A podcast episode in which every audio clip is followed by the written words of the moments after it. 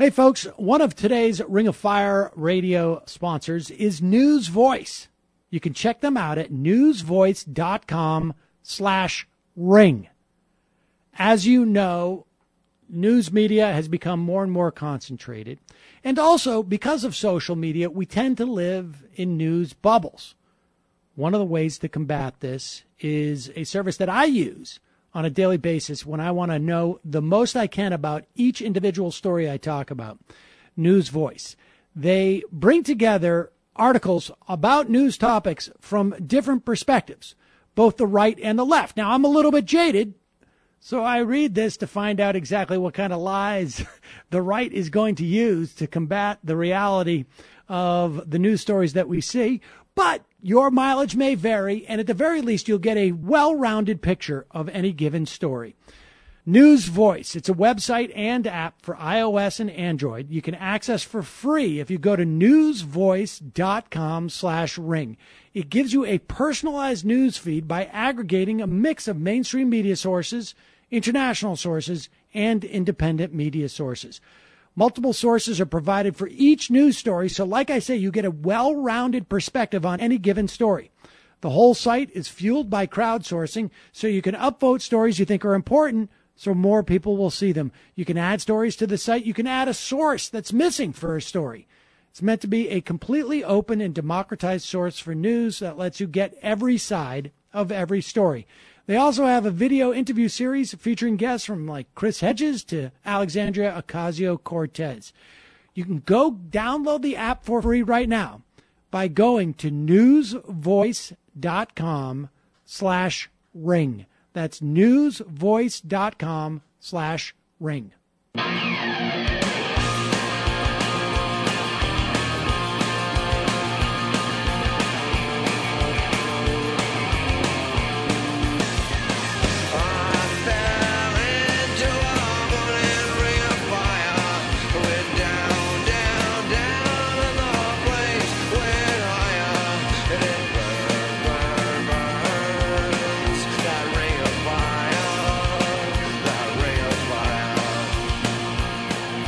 Welcome to Ring of Fire Radio. I'm Sam Seder. This is a very special post midterm edition, and helping me run down uh, elections and some of the more important ballot initiatives around the country is our very own Heather Digby Parton. Rick Outzen from In Weekly will explain what the hell is happening in Florida, and the Washington Monthly's Philip Longman will make his case for small business collusion in a time where anti monopoly laws have turned against mom and pop businesses. Don't forget, you can go to rofpodcast.com and sign up for the free one hour version of the Ring of Fire radio podcast. And if you want the full show without commercials, become a member. That's the best way to support this program. That's rofpodcast.com.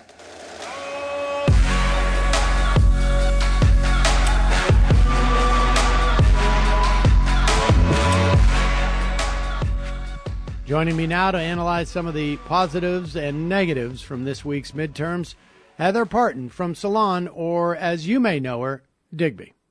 So, Digby, uh, here we are, and um, because of the nature of, of this week, we are recording um, more or less day after the election results. Obviously, we are already in the post election era with Jeff Sessions being fired uh, literally, you know, 24 less than 24 hours after the polls had closed. But let's talk about what took place in terms of these elections because I have a feeling by by next week we're going to be talking about uh, Mueller. We're going to be talking about uh, things that are sort of disturbing in terms of what Republicans intend to do during the lame duck session. But overall, it was a long night and uh, we still have some uh, races that are still extant. This was not a tsunami, as it were, but the outcomes were.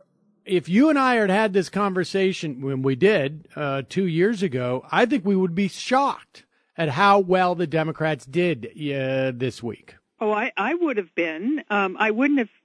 I really wouldn't have known how to how to interpret it two years ago.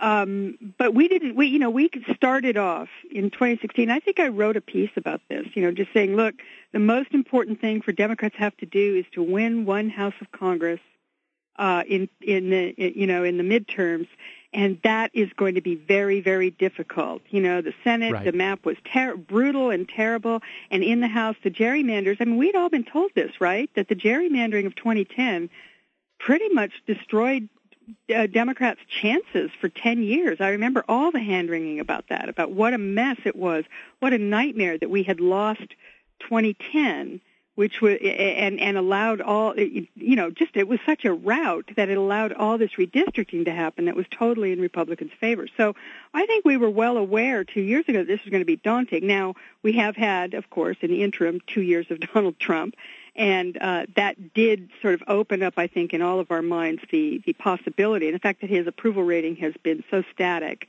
at a you know a historically low point, hovering around forty percent that that there was a good chance that that the Democrats would take the House.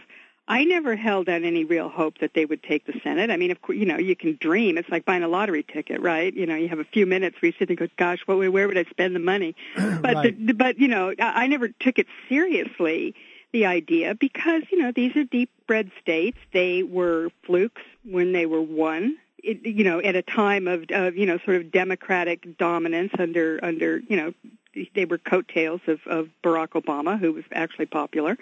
And, uh, you know, I never took that seriously. And the House, the way it shook out, was pretty much what all the pollsters kind of predicted, that the suburbs and the, the near exurbs were going to go pretty big for Democrats and that, you know, they would uh, be take the House. But I don't know what the ultimate projection is, but it's something between 35 and 40 seats, which is a wave. Right. I mean, that is that is a wave. So you know, I, I think that it ended up being probably more positive. But, you know, we live in this world where Donald Trump is president, and the people who follow him love and worship him. And no matter how much Democrats win, that is still kind of leaves you with a sickening feeling in the pit yes. of your stomach. You know, no matter what, it's really hard to be joyful about any kind of a win uh, because of that. And so, you know, I think it's sort of natural for Democrats to just kind of, we still feel queasy, and we should because what happened uh, this week was that it just reaffirmed this, you know, rabid, racist, angry, you know, kind of blind loyalty to Donald Trump among his followers. And, you know, that's kind of scary. I mean, it really is. There's tens of millions of those people, and they haven't budged. I mean, they are there. They still love him, and I think we kind of have to recognize they probably will in 2020 too. So they were going to have to deal with that fact. Yeah, I think you're absolutely right. I mean, I think um, the obviously there was like a lot of I think emotion invested in the uh, the the Beto O'Rourke, the Stacey Abrams, and the Andrew Gillum races. And we should say that uh, the Abrams race is not resolved at all. Uh, this looks like it's going to go to a, a runoff, and uh, Gillum may hit that um, that number even though he um, uh, conceded, uh, there may be an automatic recount associated with with Florida. So you know we'll see. But presuming those are not pickups, I think there was a lot of a lot of emotional investment in that because people sort of had taken the House for granted uh, that it was going to flip. And obviously, the Senate is a huge uphill battle, both because we had a situation that two thirds more Democrats were up for reelection in this cycle than Republicans. So you had a lot more to defend. But, you know, here's a figure that uh, I think people, you know, know, and this is a function of the structure of our government, but uh, there's something not quite as, um, as stark in terms of the House side that, that reveals the gerrymandering. But in terms of the Senate, you had nearly 45 million votes for Democratic Senate candidates, 33 million votes for Republican Senate candidates. Yet, and again, Bill uh, Bill Nelson uh, not resolved yet. We're going to be talking more about Florida later in the show, but yet you have at least 51% of the seats, maybe 52%, maybe 53% of the uh, seats, or more rather, uh, going to the Republicans. So you, I mean, that's, that is, that is problematic, right? That's a little bit difficult to swallow. The idea that you have uh, over, you know, 13 million more people voting for the Democratic candidates, but yet the Democrats are still stuck in the minority. It's hard. And I would say the other thing too that I think people were really looking for because there is so much anger towards uh, Donald Trump and his victory and, and what has happened since, whether it was Kavanaugh or the kidnapping of, of, of children at the border, and I could go on the Muslim ban. There was so much anger in terms of uh, Donald Trump that uh, I think people wanted to see Donald Trump really get humiliated, and yeah. they didn't get that. And I can yeah. understand the emotional response, but people have to remember that you know what we're doing here is not. Um, you know, we're not on the playground in junior high school or high school. This is very much about politics and about uh, gaining power. And uh, so uh, people have to keep that perspective. But look, we got to take a break. We'll be right back with more in just a moment. I'm Sam Seder. This is Ring of Fire Radio. I'm talking to the great Digby.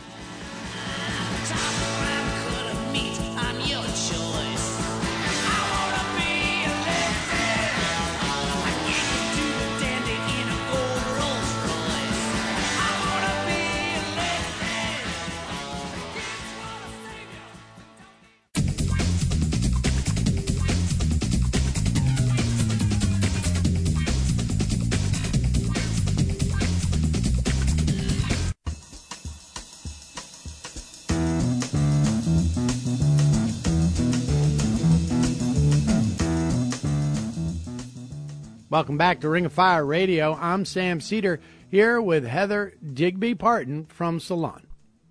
So, Heather, here we are. It is um, uh, just uh, we recorded this, you know, about 24 hours after the polls closed. There's still uh, some stuff that is uh, extant, but obviously the the big news of this week's election.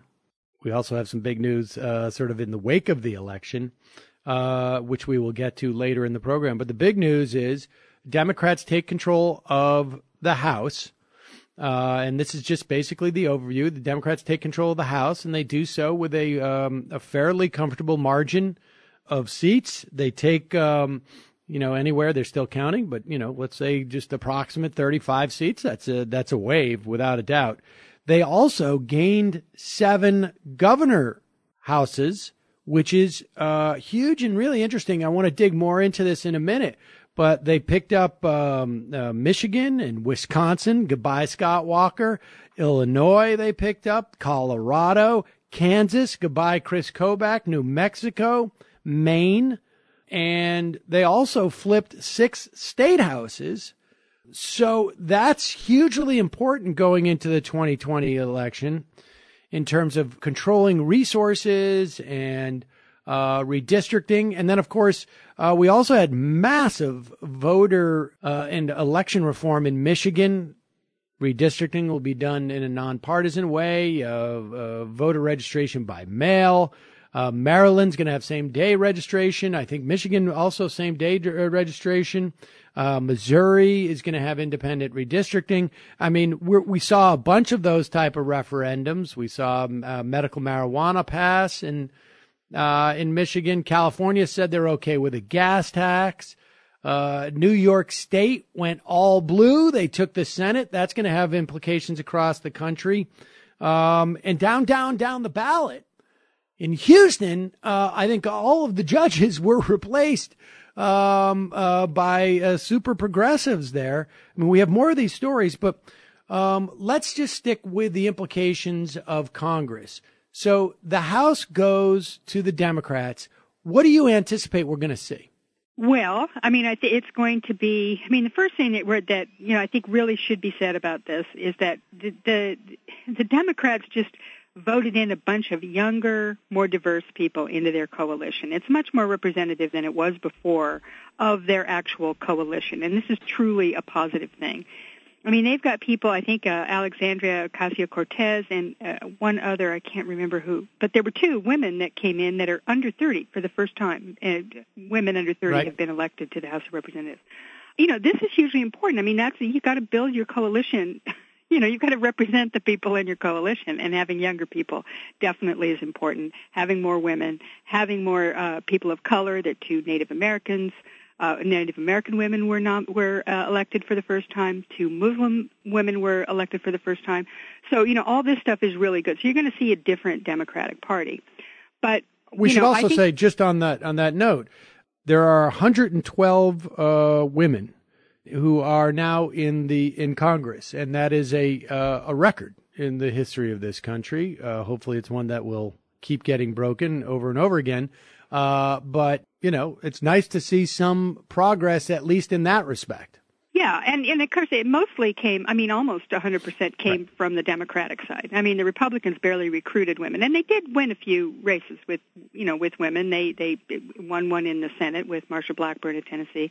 Um and there were some others, but really this was a Democratic, you know, a, a win for for women. It's a much much bigger uh you know, female caucus in the Democratic Party than there is in the Republican Party, uh, for obvious reasons. Um, so that you know that's one thing that really is different. Now the question is is what approach the Democrats are going to take over the next two years. I mean, as I said to you uh, on election night when when I was with you, I said, you know, look, the presidential race starts tomorrow. and right. and and it does. I mean, that's just the reality of our system, and and and it's really the reality in this world of Trump. I mean, everything is kind of concentrated on you know. I think ultimately.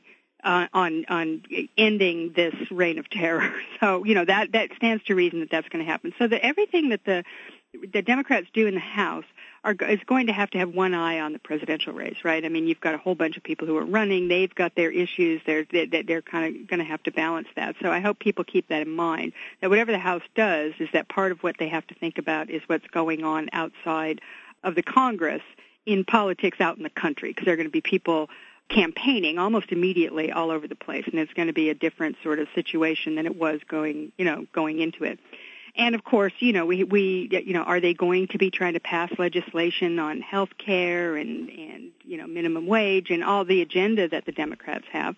And I suspect they will try and pass those things because that means that they get, you know, their people, they get to vote uh, on something positive and they get to go to their constituents and say, look, this is what we're for, and if we get everything, we'll pass it. But of course, none of that's going to come to pass in the next two years because Donald Trump is president, and I don't think there's a snowball's chance in hell that he will sign any of those things, um, particularly since he made a threat in his uh, wild and woolly press conference the day after the election uh, that he was, you know, if they, if the Democrats do oversight on him, that that's it. He will blame them. The government will come to a standstill, and nothing's going to happen. So basically, he's threatening: if you do this, if you do your, if you fulfill your over, oversight duties, um, nothing will get done. And I think Democrats will logically make the calculation that it's better to do their oversight duties because, you know, this is the country at stake. I, this, it, it has to be done whether they like it or not. And so I think that,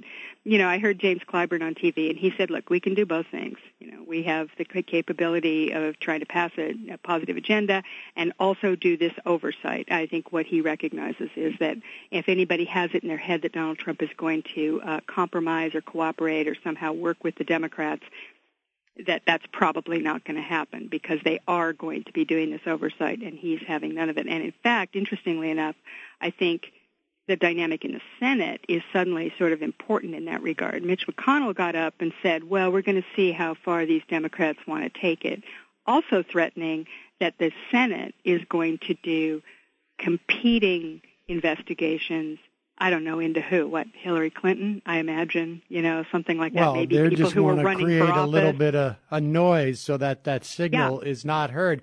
All right. Well, listen, uh, Heather, we got to take a break. Will you join me in the next hour? We got a lot more to talk about. We're going to bet. finish this conversation, talk about the uh, state houses, the implications of the governor races and the referendums, and of course uh, Jeff Sessions getting fired this week. All this and more. I'm Sam Seder, Ring of Fire Radio. Just ahead, Philip Longman for the Washington Monthly will make his case for small business collusion. I'm Sam Seder. We'll be right back on Ring of Fire Radio. Wild things you're night. Trips to wherever feels right. Doing it all just to feel things. Drinking's vice. Drugs just aren't suiting you right. You were just fine as a real thing.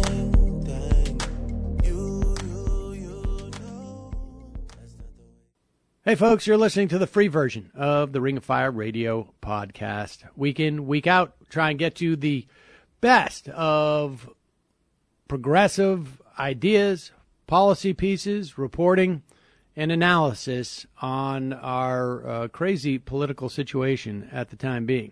Uh, but you don't know what you are missing because you're signed up for the free version. Free version's great, but the paid version, it's great times three. That's right. It is three times as long as this version. Uh, more interviews with uh, other reporters, more analysis, uh, generally from Digby, um, more to keep you informed. So check out rofpodcast.com, become a member. It is your support that makes this show possible. Without your support, we cannot continue to do it rofpodcast.com. When you become a member for just a couple of bucks a week, you also not only get the full show commercial free week in, week out, you get total access to our enormous archives spanning over 10 years. Check it out, rofpodcast.com, and thank you for listening.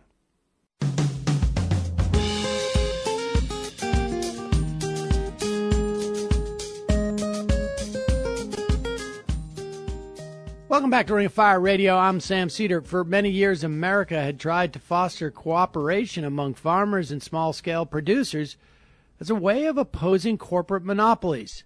Times have unfortunately changed, and here to discuss how that happened and why small business collusion could once again be the answer. Philip Longman, senior editor of the Washington Monthly. So, Philip, let's start uh, this conversation with the concept of, of rent seeking. Um, I feel like over the past, I don't know, five or ten years, this concept has begun uh, has has gotten a lot more prominence, not just in um, uh, libertarian circles, but also in some liberal circles. Tell us, tell us what this concept of rent seeking is. Well, it dates back to the 1970s uh, when a guy named Gordon Tullock sort of came up with it. It's the idea that there's some forms of income that come not from the fact you might have built a better mousetrap or provided some honest labor, but rather because you got Congress or some other organ of government to create a rule that allows you to reap windfall profits or rents in this case, as they're called. So an example might be if the government granted you a monopoly, said that, you know, from now on, all ballpoint pens can only be made by you, you would therefore have no competition in the ballpoint pen market and you could charge monopoly prices for ballpoint, um, for pens. And so that would be an idea of rent seeking. And that's a perfectly legitimate idea that there are all kinds of ways that government um, does favors to corporations, for example, through a particular government policy that allows them to prevail over their competitors. In recent times, as you say, this this uh, concept has been expanded to the point that it's being used as a weapon against people that, uh, for like little people who want to do things like uh, improve their standard of living through securing some kind of occupational licensing, zoning, all kinds of other things that where it's misapplied these days. All right, yeah, and before before we get to that misapplication, contextualize for us, let's say, um, a a drug patent, right? I mean, at one point, Mm-hmm. uh, at one point, there is a a uh, maybe a, a practical justification for it, uh, you know, some type of payback. But then at another point, oh, and I guess maybe this is temporal. Or, and correct me if I'm wrong on this. Then it does become more, I guess, rentier, if you will. I mean, what? Mm-hmm. We're, Just unpack that for us. That's that's a great example. Uh, a patent is a is a form of monopoly, right? It's a temporary monopoly that the government grants to an individual. Now, there's a positive case for why the government should do this in some instances. Uh, it is within bounds an incentive to uh, innovation, right? Uh, if if I'm going to go to all the trouble to invent some new better mousetrap. Um, it's good that I get rewarded for my efforts. And when I am rewarded, uh, or people are rewarded for their innovation, presumably get more innovation. That's the thought behind why we need some patents, and that goes all the way back to Thomas Jefferson. There's nothing inherently evil about that idea. But if you um, extend patents so that um, they apply to things that they shouldn't apply to, like you're patenting things that are just found in nature, or you're extending the life of patents to many generations after you're dead, your heirs are still collecting on this patent that was granted to you. Well, it's hard to argue anymore that that's serving any societal interests, and yet it is causing a redistribution of wealth to you, the patent holder. So that would be a classic example of rent seeking. A tariff can be another example, right? If the government passes a tariff, all of a sudden domestic producers uh, have an advantage that they didn't have before and can charge higher prices than they could before because the government has eliminated much of their competition from abroad. So again, there may be positive reasons why you uh, society would benefit from having a particular tariff, or a nation would benefit from it, but it also can be abused in a way that's just crony capitalism. So rent seeking isn't good or bad in itself, but there are good examples of rent seeking and bad examples. I mean, that's that's exactly where I wanted to, get to, and I think to a large extent, that is um, a lot of what you're arguing in the context of of the uh, the case for small business collusion. So, talk to us about before you actually make that case. What does that mean? I mean, where do we see small business collusion uh, before we assess uh, whether it is something we want to encourage or not? Well, a classic example of small business collusion would be a farmers co-op. So, what is a farmers co-op? Farmers get together with each other and they form a collective or cooperative organization whereby they coordinate with each other on how much milk they're going to produce and what they're going to do with the milk, right? And they might build their own creamery and make cheese and and uh, other dairy products. And by doing that, the farmers improve their lot in life because when they come to market with their milk, it's they're no longer just coming to market as individuals with this highly perishable product, trying to sell it to some large corporation on the other side of the negotiating table. They're coming t- together as a cooperative, as a whole bunch of people who have, in some sense, cornered uh, a part of the milk production in some part of the world and that improves their negotiating power against the big agro businesses that are buying the milk. So that's an ancient and and much revered form of cooperative capitalism, and it involves collusion of a kind, right? It involves people conspiring with each other about what the level of production is going to be, what the level of uh, what their price is going to be. Um, so that's a form of good and positive collusion if you think that it's good that we have small scale family farmers. All right, let's talk about uh, licensing. Is licensing like, um, I mean, uh, dentists, or let's say, you know, uh, barbers. Um, is, mm-hmm. is, that a a form of small business collusion? And and if if if not, why?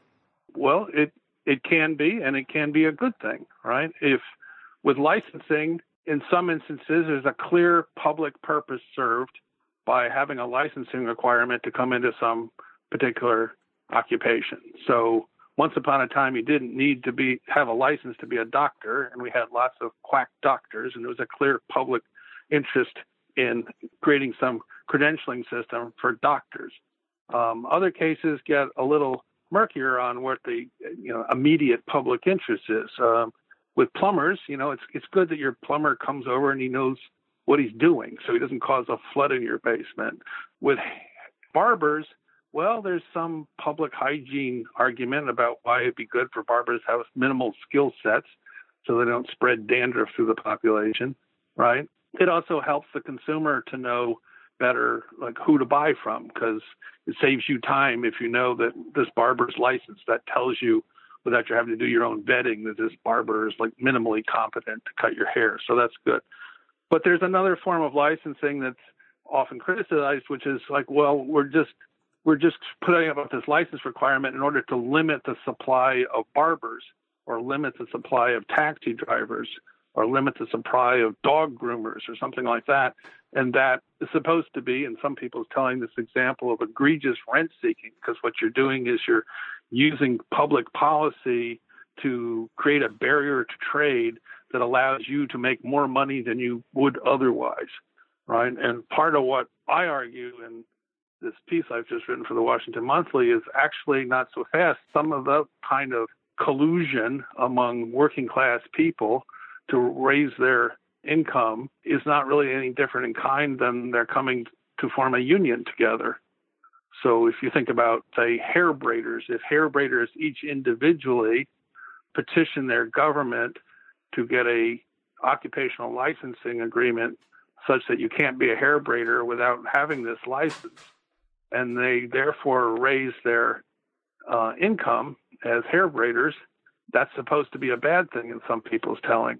But if all these hair braiders worked for a single corporation as employees and they got together and created a plan, they conspired, colluded to form a union, no one would say, well, that's somehow illegitimate or will cause poverty or is, you know, something is evil as something to be deplored. It's it's it's not. It's it's a union. But we have this weird double standard in a way. in our head. Yeah, double standards, right? Let's take a break right there. When we come back, we'll we'll, we'll go forward as to just you know why that uh, wh- what is at the basis of that double standard, um, and um, why we should push back against it. I'm Sam Seder. This is Ring of Fire Radio. I'll be right back. I'm talking to Philip Longman from the Washington Monthly on his case for small business collusion.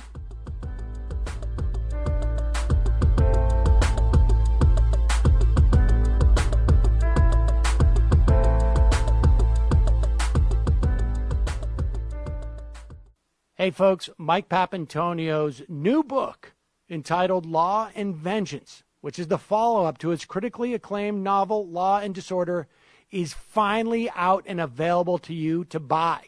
The book is a legal and political thriller drawing on Pap's experience both as a skilled trial lawyer and as a nationally syndicated political talk show host. The story follows trial lawyer Gina Romano, who was first introduced in Law and Disorder, on her quest for both vengeance and justice in a whistleblower lawsuit against a weapons manufacturer who developed and sold a dangerously defective rifle scope. Pap has built a story around real life events that he's encountered as one of the top trial lawyers in America, where he's been fighting some of the world's largest and most corrupt corporations. Buy Mike Papantonio's new book, Law and Vengeance, today. Go to www.lawandvengeance.com.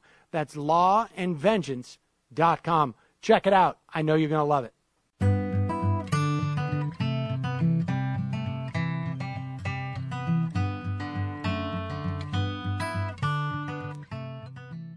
Back on Ring of Fire Radio. I'm Sam Seder. Right now I'm talking with Philip Longman from the Washington Monthly about his piece, The Case for Small Business Collusion. So, Philip, when we broke, you had explained to us the concept of rent seeking, and you had begun to tell us about the idea of, of small business collusion. And uh, we had made it to the point where you know, one of the uh, critiques that we hear from libertarians and from from some liberals uh, who are libertarian minded a little bit that the concept of of licensing we always hear about the over regulation and the over licensing uh, in particular of, of professions. I've often had, uh, you know, arguments with libertarians like, do we really need our hairdressers to be licensed? And, you know, uh, maybe you could say that about hairdressers.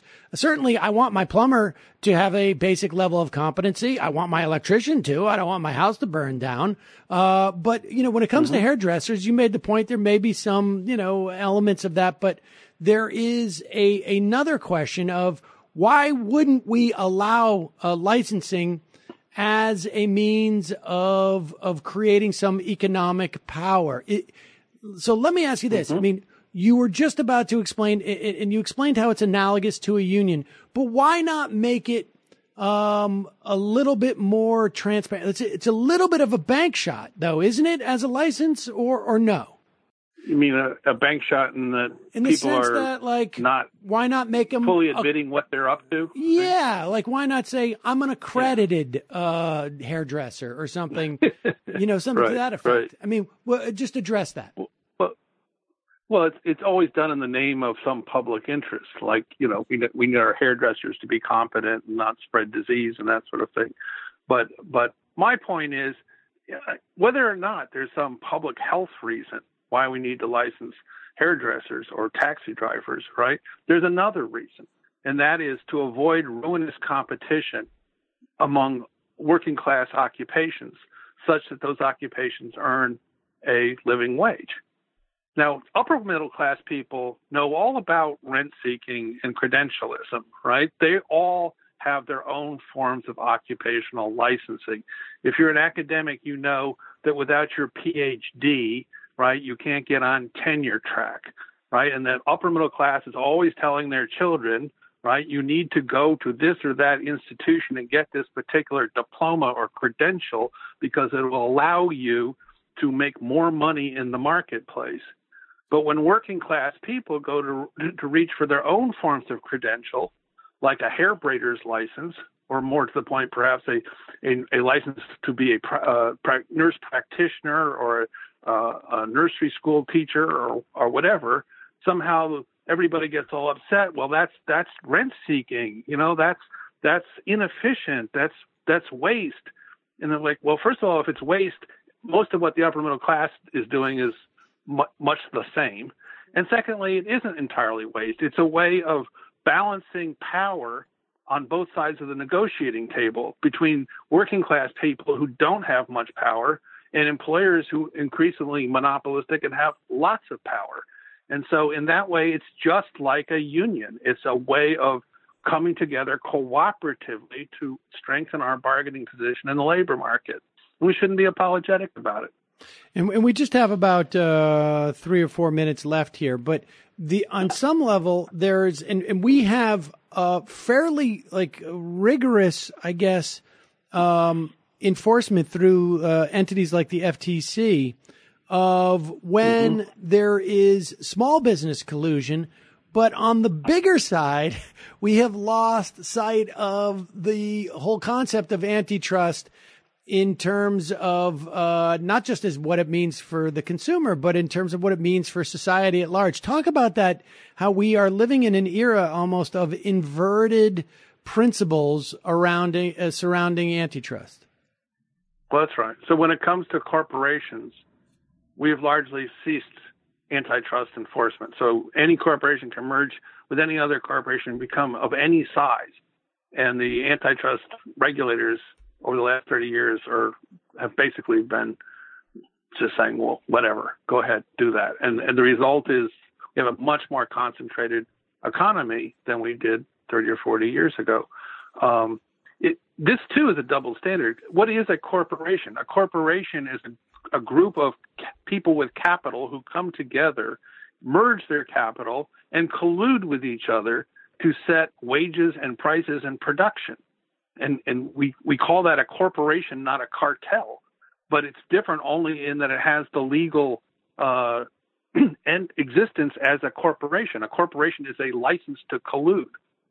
And yet, when we say to little people, uh, like uh, individual sole proprietors, uh, uh, Uber driver, uh, uh, you know, a freelance writer, um, if, you guys try and get together and and and come to market together, that we're going to call that collusion. So in the article, I talk about how the Federal Trade Commission has been prosecuting church organists lately because church organists who earn about twenty thousand dollars a year on average you know, thought it might be a good idea if they published some salary standard, recommended salary standards, and and some a code of ethics that discouraged organists from competing for each other's jobs, and that attracted a suit by the Federal Trade Commission. Meanwhile, the same Federal Trade Commission is giving its blessings to these giant corporations um, coming together in gigantic collusion machines. Um, and so that's the way in which our competition policy is just upside down and inside out these days. We use our anti monopoly laws to protect monopolists and persecute the little guy, whether he's an organist or an urban Uber driver or a hair braider. um, and and call that call that uh, collusion where everything else is just uh, free market. It's just a ridiculous situation we're in.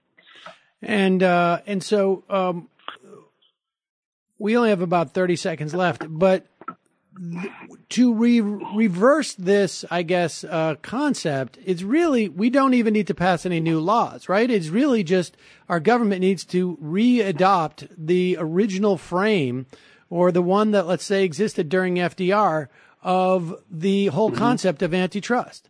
Yes, throughout most of the 20th century, um, we had a competition policy that was very hard on big corporations that colluded or just got too big, and we used antitrust to break them up.